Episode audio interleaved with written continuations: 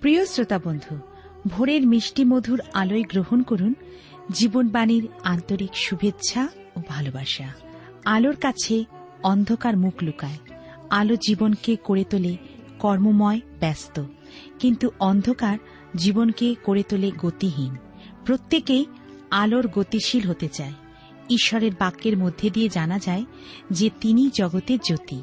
তার মধ্যে অন্ধকারের লেশ নেই। প্রিয় বন্ধু, আপনার জীবনে যদি কোনো অন্ধকার নেমে আসে এবং আপনি সেই অন্ধকারে হারিয়ে যাচ্ছেন, তাহলে হাত বাড়ান। জীবনবাণীর আলোচনার মাধ্যমে বুঝতে পারবেন ঈশ্বর আপনার দিকে হাত বাড়িয়ে রয়েছেন। ধরুন তার হাত। বেরিয়ে আসুন। আপনার জীবনে আলো প্রকাশিত হোক। সেই আলোতে আপনি কীভাবে প্রবেশ করবেন? পথ দেখাবে জীবনবাণীর আলোচনা।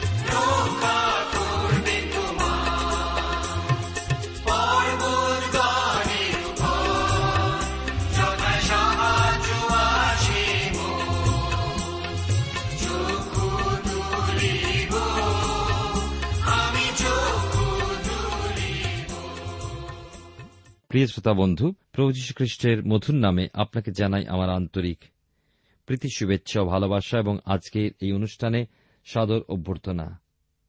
জীবনবাণী অনুষ্ঠানে ধারাবাহিক আলোচনায় আমি আপনাদের কাছে বাইবেলের পুরাতন নিয়মে রাজাবলী পুস্তক থেকে আলোচনা করছি। প্রথম রাজাবলী তার বারোর অধ্যায় থেকে আজকের আমরা আলোচনা শুরু করব। আমরা প্রথম পাঁচটি পদ পাঠ করি এবং দেখব সলমনের মৃত্যু হলে পর তার পুত্র রহবিয়াম সিংহাসনে বসলেন এবং কি ঘটনা হল। লেখা আছে এখানে পাঁচশো ছেচল্লিশ পৃষ্ঠায়, প্রথম রাজাবলী তার বারোর অধ্যায়, রহবিয়ামের রাজ্যাভিষেক ও দশ গোষ্ঠীর বিদ্রোহ। রহবিয়াম সিকেমে গেলেন কেননা তাহাকে রাজা করণার্থে সমস্ত ইসরায়েল সেখেমে উপস্থিত হইয়াছিল। আর যখন নবাটের পুত্র জার্বিয়াম এই বিষয় শুনিলেন, কারণ তিনি তখনও মিশরে ছিলেন, সলমন রাজার সম্মুখ হইতে তথায় পলাইয়া গিয়াছিলেন এবং জার্বিয়াম মিশরে বাস করিতেছিলেন। আর লোকেরা দূত পাঠাইয়া তাহাকে ডাকিয়া আনিল। তখন জার্বিয়াম ও সমস্ত ইসরায়েল সমাজ রহবিয়ামের কাছে আসিয়া এই কথা কইলেন আপনার পিতা আমাদের উপরে দুঃসহ জোয়ালি দিয়াছেন, অতএব আপনার পিতা আমাদের উপরে যে কঠিন দাস্যকর্ম ও ভারী জোয়ালি চাপাইয়াছেন, আপনি তাহা লঘি করুন। করিলে আমরা আপনার দাসত্ব করিব। তিনি তাহাদেরকে কহিলেন, এখন চলিয়া যাও, তিন দিনের পর আবার আমার নিকটে আসিও, তাহাতে লোকেরা চলিয়া গেল। ঈশ্বর তার আপন পঠিত বাক্যে দ্বারা আমাদেরকে আশীর্বাদ করুন। আসুন আমরা প্রার্থনায় প্রভুর চরণতলে অবনত হই। হে আমাদের ঈশ্বর, তোমার পবিত্র নামের ধন্যবাদ করি। আজকের এই সুন্দর সময় সুযোগের জন্য ধন্যবাদ দিই তোমার অপূর্ব উপস্থিতি এবং তোমার পবিত্র বাক্যের জন্য তোমার আত্মা দ্বারা আমাদেরকে চালিত করো। তোমার বাক্য বুঝতে আমাদের অনুগ্রহ দান করো। আমাদের সমস্ত অযোগ্যতা অপরাধ তুমি ক্ষমা করো। আমাদের প্রার্থনীয় বিষয় সকল যা আজকের তোমার কাছে আমরা আনতে চলেছি প্রভু, যা আমাদের অন্তরের মধ্যে রয়েছে। তা সকল তোমার কাছে আমরা জ্ঞাত করি। অন্তর্জামী ঈশ্বর, আমাদের প্রত্যেক শ্রোতাবন্ধুর জীবনে, পরিবারে, কার্যে, ব্যবসা, বাণিজ্যে, সকল বিষয়ে তুমি দান করো, আশীর্বাদ যেন প্রভু। তোমাকে আমরা সম্মান দিতে পারি, অধিকার দিতে পারি। তুমি আমাদের প্রত্যেকের সঙ্গে সঙ্গে থাকো। তোমার বাক্যের দ্বারা আমাদের সঙ্গে কথা বলো। আমাদের দেশকে আশীর্বাদ করো দেশ নেতাদেরকে আশীর্বাদ করো। সঙ্গে থাকো। যিশুর নামে প্রার্থনা চাই। আমেন। প্রিয় শ্রোতা বন্ধু, আপনি জীবনবাণীর অনুষ্ঠান শুনছেন।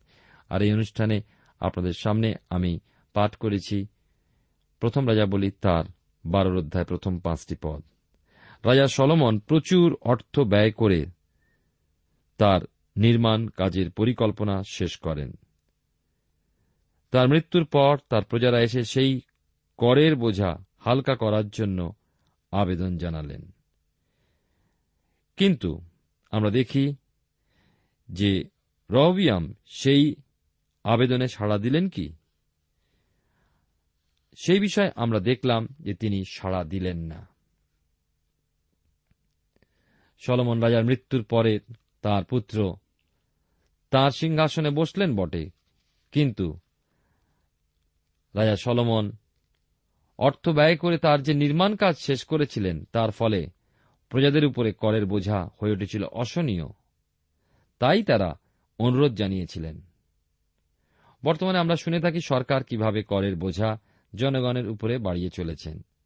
আপনি যদি জানতে চান কেন এত করের বোঝা, তবে চলে আসুন কোন শহরে। সরকারের তৈরি বহু উচ্চতল অট্টালিকা ও আরও প্রয়োজনীয় অপ্রয়োজনীয় নির্মাণ কার্যই এর কারণ। সলমন রাজার দিনেও এইরূপী করের বোঝার বৃদ্ধি হয়েছিল। তিনি তার নির্মাণ কাজ করে গেছেন আর প্রয়োজনীয় অর্থ জোগাড় করতে প্রজাদের উপরে করের বোঝা বাড়িয়ে গেছেন। তাই প্রজারা এবার রহবি আমার কাছে, অর্থাৎ তার পুত্রের কাছে এসে কর কমানোর আর্জি তার কাছে পেশ করলেন। এই যুবক শাসকের এই ছিল সুযোগ কর কমিয়ে নিজেকে জনপ্রিয় করে তোলার।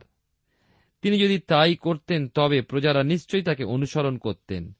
গদিতে বসে সরকারের কর্মচারীদের বিরুদ্ধে বন্দুকের নল উঠাবার সাহস করার মতো মুখ কার আছে? বরং তাদের দাবি দেওয়া মেনে নিলে নিজেকে জনপ্রিয় করা যায়। রহবিয়াম তার বিজ্ঞ পণ্ডিতদের নিয়ে এসে সভা করলেন। তার পণ্ডিতেরা আসলে অজ্ঞ ছিলেন। বারোর অধ্যায় লক্ষ্য করুন ছয় এবং সাত পদে কি লেখা আছে? পরে রহবিয়াম রাজা তাহার পিতা সলমনের জীবনকালে যে বৃদ্ধগণ তাহার সম্মুখে দাঁড়াইতেন, তাহাদের সহিত মন্ত্রণা করিলেন, কহিলেন, আমি ওই লোক দিওকে কি উত্তর দিব? তোমরা কি মন্ত্রণা দাও? তাহারা তাহাকে কহিলেন, যদি আপনি অদ্বৈ লোকদের সেবক হইয়া উহাদের সেবা করেন এবং উহাদিওকে উত্তর দেন ও প্রিয় বাক্য বলেন, তবে উহারা সর্বদা আপনার সেবক থাকিবে। রহবিয়াম কিন্তু প্রথমে তার পিতা সলমনের উপদেষ্টার কাছেই বা উপদেষ্টা দলের কাছেই গিয়েছিলেন। এরপরে আমরা দেখি, আট পদ থেকে কিন্তু তিনি ওই বৃদ্ধগণের দত্ত মন্ত্রণা ত্যাগ করিয়া তাহার বয়স্য যে যুবকেরা তাহার সম্মুখে দাঁড়াইত, তাহাদের সহিত মন্ত্রণা করিলেন। তিনি তাহাদেরকে কহিলেন, ওই লোকেরা বলিতেছে, আপনার পিতা আমাদের উপরে যে জোয়ালি চাপাইয়াছেন, তাহা লঘু করুন। এখন আমরা উহাদিওকে কি উত্তর দিব? তোমরা কি মন্ত্রণা দাও? তাহার বয়স্য যুবকগণ উত্তর করিল, যে লোকেরা আপনাকে বলিতেছে, আপনার পিতা আমাদের উপরে ভারী জোয়ালি চাপাইয়াছেন আপনি আমাদের পক্ষে তাহা লঘু করুন, তাহাদেরকে এই কথা বলুন, আমার কনিষ্ঠ অঙ্গুলি আমার পিতার কটিদের সহিতেও স্থূল। এখন আমার পিতা তোমাদের উপরে ভারী জোয়ালি চাপাইয়া দিয়েছিলেন কিন্তু আমি তোমাদের জোয়ালি আরও ভারী করিব। আমার পিতা তোমাদিওকে কষা দ্বারা শাস্তি দিতেন, কিন্তু আমি তোমাদিওকে বৃশ্চিক দ্বারা শাস্তি দেব। আমরা দেখতে পাই যে রাজা রহবিয়াম কি মারাত্মক ভুল করলেন। তার পিতা সলমনের যে সমস্ত প্রজ্ঞাবান মন্ত্রীরা ছিলেন, তাদেরকে তিনি ত্যাগ করে যুবকদের, যাদের কোন রকম অভিজ্ঞতা নেই, তাদের সঙ্গে তিনি আলোচনা করলেন এবং তারা তাকে ভুল পরামর্শ দিয়ে ভুল পথে চালিত করলেন। আজকে দিনেও অনেক যুবক যুবতী আছেন, অনেক ছেলেমেয়েরা আছেন তারা প্রৌঢ়দের কাছে আসেন না, ঈশ্বরের লোকদের কাছে আসেন না বুদ্ধি জ্ঞান পাওয়ার জন্য। তারা তাদের বন্ধু বান্ধবদের কাছে যান, যারা ভুল পথে চালিত করেন। তাই জন্য আজকের কত যুবক যুবতী ড্রাগের নেশায়, মদের নেশায়, মন্দ, নাচ, গান, অর্থ অপচয়, এমনকি বিভিন্ন চুরি, ডাকাতির কবলে তারা প্রবেশ করছেন এই ভুল বন্ধু বান্ধবদের প্ররোচনায়।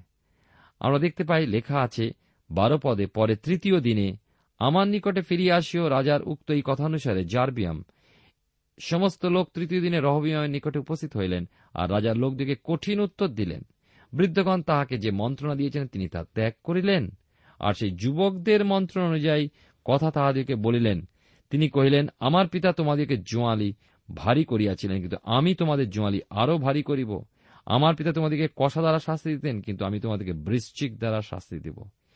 এইরূপে রাজা লোকদের কথায় কর্ণপাত করিলেন না, কেননা শিলনীয় অহিয়ের দ্বারা সদাপ্রভু নবাটের পুত্র জার্বিয়ামকে যে কথা বলিয়াছিলেন, তা অটল রাখিবার জন্য সদাপ্রভু হইতে এই ঘটনা ঘটিল। আমরা দেখতে পাচ্ছি যে পৃথিবীর ইতিহাসকে কে নিয়ন্ত্রণ করেন, আমাদের ঈশ্বর। তিনি জানেন কি ঘটতে চলেছে এবং কি ঘটবে এবং কি ঘটানো প্রয়োজন। তাই আমরা ঈশ্বরের ইচ্ছাতে সমর্পিত হই। তার কাছে আমাদের ভূত ভবিষ্যৎ, আমাদের জীবনের নিশ্চয়তা আমাদের নিজেদের হাতে নেই, কিন্তু তার হাতে রয়েছে। লক্ষ্য করুন, ষোলো পদ থেকে লেখা আছে, যখন সমস্ত ইসরায়েল দেখিল রাজা তাহাদের কথায় কর্ণপাত করিলেন না, তখন লোকের রাজাকে এই উত্তর দিল, দাউদে আমাদের কি অংশ? যিশয়ের পুত্রে আমাদের কোনো অধিকার নাই। হে ইসরায়েল, তোমাদের তাম্বুতে যাও। দাউদ, এখন তুমি আপনার কুল দেখো। পরে ইসরায়েল লোকেরা আপন আপন তাম্বুতে চলিয়া গেল। তথাপি যে ইসরায়েল সন্তানগণ জিহুদার সকল নগরে বাস করিত রহবিয়াম তাহাদের উপর রাজত্ব করিলেন পরে রহবিয়াম রাজা, আপনার কর্মাধীন দাসদের অধ্যক্ষ অদরামকে পাঠাইলেন কিন্তু সমস্ত ইসরায়েল তাহাকে পাথর মারিয়া তাহাতে সে মরিয়া গেল। আর রহবিয়াম রাজা জুরুসালামে পালাইবার জন্য তাড়াতাড়ি গিয়া রথে উঠিলেন। এইরূপে ইসরায়েল দাউদের কুলের বিরুদ্ধে বিদ্রোহ করিল। অদ্য পর্যন্ত সেইভাবেই আছে। পরে জার্বিয়াম ফিরিয়া আসিয়াছেন ইয়া সমস্ত ইসরায়েল শুনিয়া লোক পাঠাইয়া তাহাকে মণ্ডলের নিকটে ডাকাইল এবং সমস্ত ইসরায়েলের উপরে রাজা করিল কেবল। জিউদা বংশ ব্যতি রেখে আর কোন বংশ দাউদকুলের অনুগামী থাকিল না। একুশ থেকে দেখুন, পঁচিশ পদ পর্যন্ত জিরুসালামে উপস্থিত হইলে পর রবিয়াম জিউদার সমস্ত কুল বিন্নামিন বংশকে এক লক্ষ আশি সহস্র মনোনীত যোদ্ধী পুরুষকে ইসরায়েল কুলের সহিত যুদ্ধ করিবার জন্য সলমনের পুত্র রহবিয়ামের বসে রাজ্য ফিরাইয়া আনিবার জন্য একত্র করিলেন, কিন্তু ঈশ্বরের লোক সময়ে নিকটে ঈশ্বরের এই বাক্য উপস্থিত হইল। তুমি সলমনের পুত্র জিহুদা রাজা, রহবিয়ামকে জিহুদার ও বিন্নামিনের সমস্ত কুলকে এবং অবশিষ্ট লোকদিকে বলো, সদাপ্রভু কথা কহেন, তোমরা যাত্রা করিও না, তোমাদের ভাতৃগণের সহিত, ইসরায়েল সন্তানগণের সহিত যুদ্ধ করিও না। প্রত্যেকজন আপন আপন গৃহে ফিরিয়া যাও, কেননা এই ঘটনা আমা হইতে হইল, অতএব তাহারা সদাপ্রভুর বাক্য মানিয়া সদাপ্রভুর আজ্ঞানুসারে ফিরিয়া গেল। এরপরে আমরা পাই পঁচিশ পদ থেকে তিরিশ পদে জার্বিয়ামের প্রতিমা পূজা স্থাপন। জার্বিয়াম দুটি স্বর্ণময় গোবৎস তৈরি করে তার একটা বইথেলে অপরটা দানে স্থাপন করলেন। উদ্দেশ্য এই যেন লোকেরা উপাসনা করতে জিরুসালামে সদাপ্রভু গৃহে আর না যায়। এইভাবে এই রাজ্য দক্ষিণে উত্তর এই দুটি রাজ্যে বিভক্ত হইল। আমরা দেখি এখানে লেখা আছে, পরে জার্বিয়াম পর্বতমা ইফ্রাহিম প্রদেশস্থ সিকিম নির্মাণ করিয়া তথায় বসতি করিলেন এবং তথা হইতে যাত্রা করিয়া পনুয়েল নির্মাণ করিলেন আর জার্বিয়াম মনে মনে বলিলেন, এখন রাজ্য দাউদকুলের হাতে ফিরিয়া যাইবে। এই লোকেরা যদি জিরুসালামে সদাপ্রভুর গৃহে বলিদান করিতে যায়, তবে ইহাদের চিত্ত ইহাদের প্রভু জিহুদা রাজ রহবিয়ামের প্রতি ফিরিবে। আর ইহারা আমাকে বধ করিয়া পুনর্বার জিহুদার রাজা রহবিয়ামের পক্ষ হইবে। অতএব রাজা মন্ত্রণা করিয়া স্বর্ণময় দুই গোবৎস নির্মাণ করাইলেন। আর তিনি লোক দিয়াকে কহিলেন, জিরুসালামে যাওয়া তোমাদের পক্ষে বাহুল্য মাত্র। হে ইসরায়েল, দেখো, এই তোমার দেবতা, যিনি মিশর দেশ হইতে তোমাকে বাহির করিয়া আনিয়াছেন। তিনি তাহাদের একটা বইথেলে স্থাপন করিলেন আর একটা দানে রাখিলেন। এই ব্যাপার পাপস্বরূপ হইল কেননা, তাহার একটার সম্মুখে লোকেরা দান পর্যন্ত যাইতে লাগিল। আমরা দেখতে পাই প্রথম ও দ্বিতীয় রাজাবলিতে যেভাবে এই দুই রাজ্যের, অর্থাৎ ইসরায়েল ও জিহুদার বিবরণ দেওয়া আছে, উত্তর এবং দক্ষিণ রাজ্য আমরা সেইভাবেই সেই বিবরণ বিবৃত করব। আমি দুই রাজ্যের বিবরণী একসাথে শোনাব, কিন্তু দেখা যাবে যে ইসরায়েলের চাইতে জিহুদাদের রাজ্য বেশি দিন স্থায়ী ছিল। যদিও বা তারা উত্তরে দশটি ছিল, দক্ষিণে দুটি ছিল, কিন্তু দুটি রাজ্য বেশি দিন স্থায়ী ছিল। বন্দিত্ব দশায় থাকার পরের সময় ভাববাদীদের বাদ দিলে দেখা যায় প্রায় সব ভাববাদী এই সময় তাদের ভাববাণী করেন। আপনারা এই রাজাদের এক ধারাবাহিক তালিকা প্রস্তুত করলে সহজেই বুঝতে পারবেন যে ইসরায়েল রাজ্যের সমসাময়িক কালে জিহুদা কোন রাজা ছিলেন এবং কোন ভাওবাদী তাদের কালে ভাওবাদী করেছিলেন।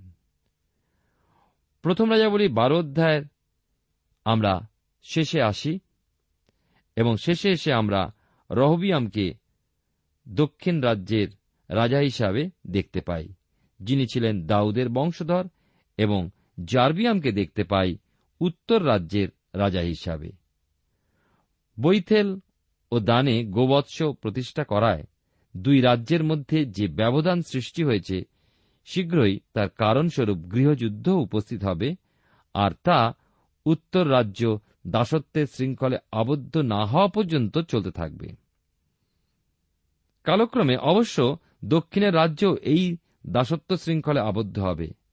ইসরায়েল জাতির জীবনে এ এক বিষণ্ন অধ্যায়। অবশ্য এর থেকে আমরা বিশেষ শাসকদের বিষয়ে অনেক শিক্ষাও নিতে পারব। আমরা এইবারে আসব প্রথম রাজা বলি তার তেরোর অধ্যায়। জার্বিয়ামের তৈরি বেদির বিরুদ্ধে ঈশ্বরের বিচার এবং এক ঈশ্বর ভক্তের, তারই সমসাময়িক এক ভাওবাদীর দ্বারা প্রতারিত হবার অদ্ভুত এক ঘটনা কথা লেখা আছে।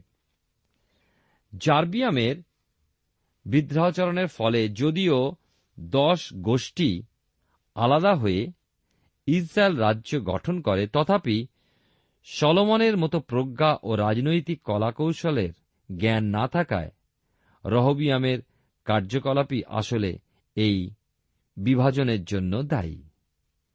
কালক্রমে আমরা দেখতে পাব উত্তরাঞ্চল, অসুর রাজের দ্বারা এবং দক্ষিণাঞ্চল বাবিলনের দাসত্ব শৃঙ্খলে আবদ্ধ হবে। প্রথম রাজাবলীর এই অংশের মধ্যে দিয়ে আপনারা যখন যাবেন, তখন এত রাজার বিষয়ে পর পর পড়ার পর নিশ্চয়ই হতবুদ্ধি হয়ে পড়বেন। কারণ কোন রাজা কোন রাজ্যের আর কে ভালো, কে মন্দ, এই বিষয়গুলি মনে রাখা খুবই কঠিন। এর জন্য আপনারা এটি ধারাবাহিক একটা চার্টের মাধ্যমে শিখতে চেষ্টা করতে পারেন। লিখে লিখে। একদিকে লিখলেন উত্তর রাজ্য আর একদিকে লিখলেন দক্ষিণ রাজ্য। উত্তর রাজ্যের মধ্যে আপনি তিনটে কলম করুন, একদিকে রাজার নাম লিখুন তারপরে লিখুন, ভালো, মন্দ। এবং, যে রাজা ভালো হবে, আপনি টিক দেবেন। আবার একইভাবে দক্ষিণ দিকে রাজাদের নাম লিখুন এবং তারপরে, যে ভালো রাজা এবং আর একজন খারাপ রাজা, তিনটে কলম করুন এভাবে, এইভাবে বুঝতে আপনার সুবিধা হবে। আমি যখন কলেজের চৌকাট মারাই, তখন আমি বাইবেলের উপর একটা কোর্স করি যা অবশ্য এক কাপ পাতলা চা পান করার মতো প্রচেষ্টা ছিল। সেই ক্লাসে কিছু প্রশ্ন সবসময় জিজ্ঞেস করা হতো, যেমন, ইসরায়েল ও জিহুদা রাজ্যের রাজাদের নাম করো এবং প্রত্যেকের রাজত্বকালের বিবরণ দাও। কিছু বছর পর কয়েকজন নবাগতদের মধ্যে আবিষ্কার করলাম যে যদি সে সব রাজ্যের রাজাদের নাম মনে রাখে এবং তাদের নাম বলার পর লিখে যায়, ইনি একজন ভালো রাজা ছিলেন না, তাহলে কাজটা খুব সহজ হয়ে পড়ে। এবং পঁচানব্বই ভাগ ঠিক হওয়ার নম্বরও ভালো পাওয়া যায়। সুতরাং নবাগত সবাই তাকেই অনুসরণ করল। আপনি শীঘ্রই দেখতে পাবেন যে উত্তরাঞ্চলের রাজ্যে সব রাজাই ছিলেন খারাপ। সেই রাজাদের মধ্যে একজনও ভালো ছিলেন না। দক্ষিণাঞ্চলের রাজ্যে দুশো বৎসরের সময় কেবল আটজন ভালো রাজার কথা আমরা শুনতে পাই। ইসরায়েল জাতির ইতিহাসে এ ছিল এক অন্ধকারময় যুগ। কিন্তু শুধু ইসরায়েল কেন? এই ধরনের ইতিহাস তো ইতিহাসেরই ধর্ম। তাই নিজেকে একবার প্রশ্ন করে দেখুন না, কটা ভালো প্রধানমন্ত্রী বা রাষ্ট্রপতি বা অন্য মন্ত্রী আমরা পাই। ইসরায়েলের চাইতে হয়তো আমরা অনেক বেশি হারে ভালো নেতা পেয়েছি, তবে আমাদেরও শতকরা হার হয়তো ভালো নয়। ইসরায়েলের এই অন্ধকার যুগের কারণ হিসাবে আমি মনে করি, তারা ঈশ্বরের প্রকাশ পেয়েও তারা তাদের সেই দায়িত্ব পালন করেনি। সেই হিসাবে আমি এও বলতে পারি, আমাদের মধ্যে যাদের কাছে ঈশ্বরের আলোর প্রকাশ হয়েছে, তাদেরও সেই আলো সবার মাঝে ছড়িয়ে দেবার এক গুরুদায়িত্ব আমাদের রয়েছে। আমরা সলমনের রাজ্য কেন ছিন্নভিন্ন হয়েছিল, তার কারণ অনুসন্ধান করলে দেখব ঈশ্বর সলমনকে রাজ্য শাসন করার জন্য বিশেষ প্রজ্ঞা দান করেছিলেন।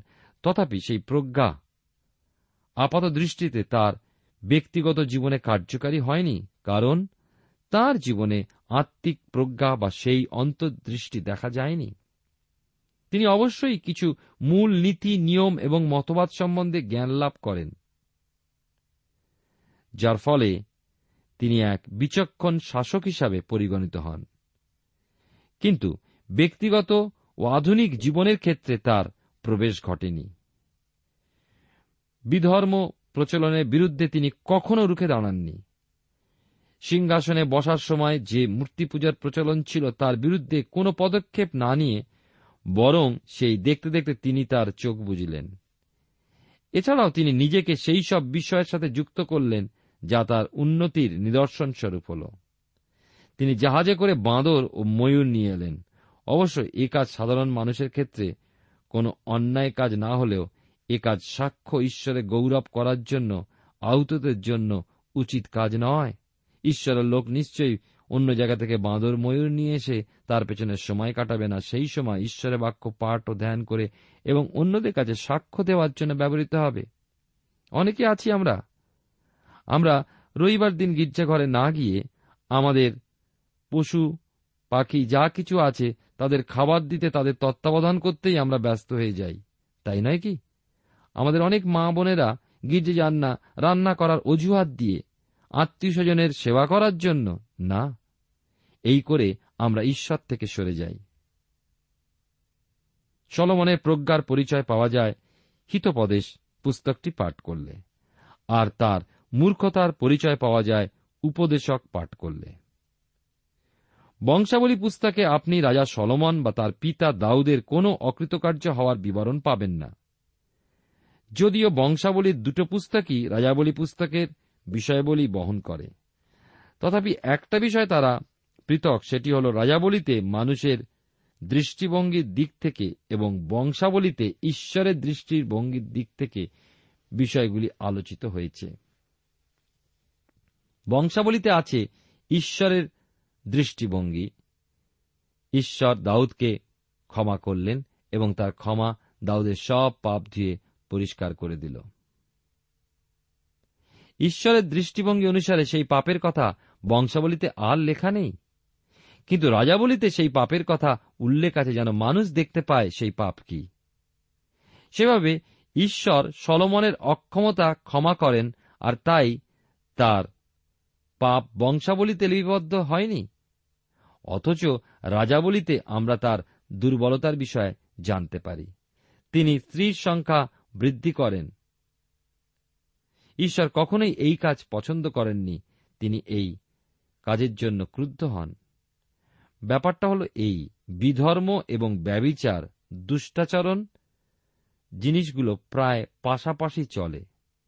যোহন এই সম্বন্ধে খ্রিস্ট বিশ্বাসীকে পরিষ্কারভাবে বলেছিলেন, আমরা যদি বলি যে তাহার সহিত আমাদের সহভাগিতা আছে, সত্য আচরণ করি না।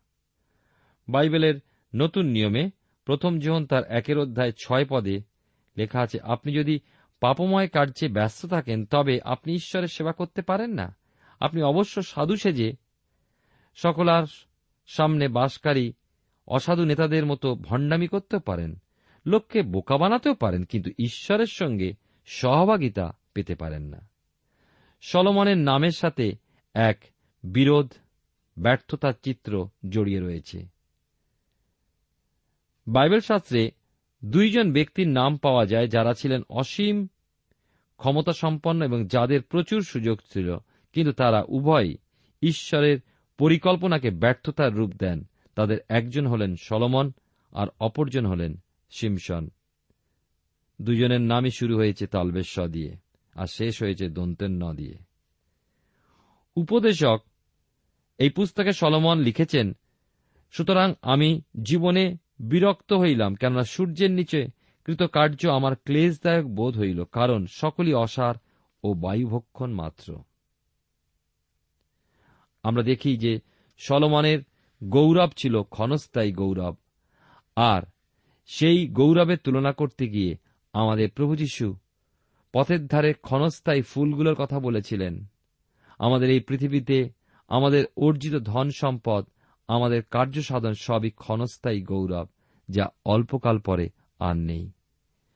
প্রিয় শ্রোতা বন্ধু, প্রিয় ভাই ও বোন, ঈশ্বরের মনামের ধন্যবাদ করি তার বাক্য আমাদের আজকে চেতনা দান করে। আপনার সঙ্গে যদি কথা বলেছেন ঈশ্বর তার বাক্যের মধ্যে দিয়ে, আসুন অনুতাপের অশ্রু জলে আপনি ব্যক্তিগতভাবে প্রভুর সঙ্গে যুক্ত হন।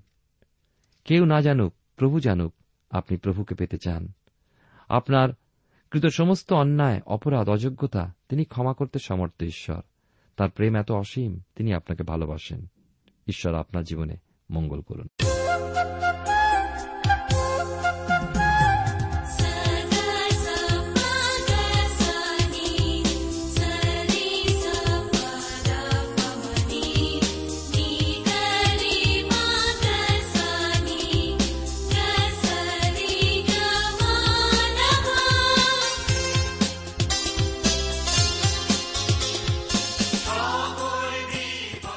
শ্রোতা বন্ধু, এতক্ষণ শুনলেন বাইবেল থেকে জীবনবাণীর আজকের আলোচনা। আমাদের অনুষ্ঠান কেমন লাগল? যদি এই বিষয়ে আপনি আরও কিছু জানতে চান এবং আপনার যদি বাইবেল না থাকে, তাহলে বাইবেল ছাড়া এই অনুষ্ঠান আপনি কেমনভাবে বুঝতে পারছেন, আমাদের ঠিকানায় শীঘ্রই লিখে জানান। আমরা খুব খুশি হব যদি আপনি চিঠির সাহায্যে বা ফোনে এস এম এস এ অথবা ইমেলের সাহায্যে আমাদের সাথে যোগাযোগ করেন। আমাদের ঠিকানা হল Jibanbani T WR India, post box নম্বর এক ছয় নয় দুই পাঁচ, কলকাতা সাত লক্ষ চৌত্রিশ। আবার বলছি, Jibanbani T WR India, post box নম্বর এক ছয় নয় দুই পাঁচ, কলকাতা সাত শূন্য শূন্য শূন্য তিন চার। আমাদের ইমেলের ঠিকানা হল Bengali TTV at radio eight eight two dot com আবার বলছি Bengali TTV at radio eight eight two dot com আমাদের ফোন নম্বর two four three eight double zero four five two four three eight double zero four five এবং আমাদের mobile নাম্বারটা লিখে নিন nine four double three four nine seven two three five আবার বলছি nine four double three four nine seven two three five আজকের সময় এখানেই শেষ। বিদায় নিচ্ছি। নমস্কার।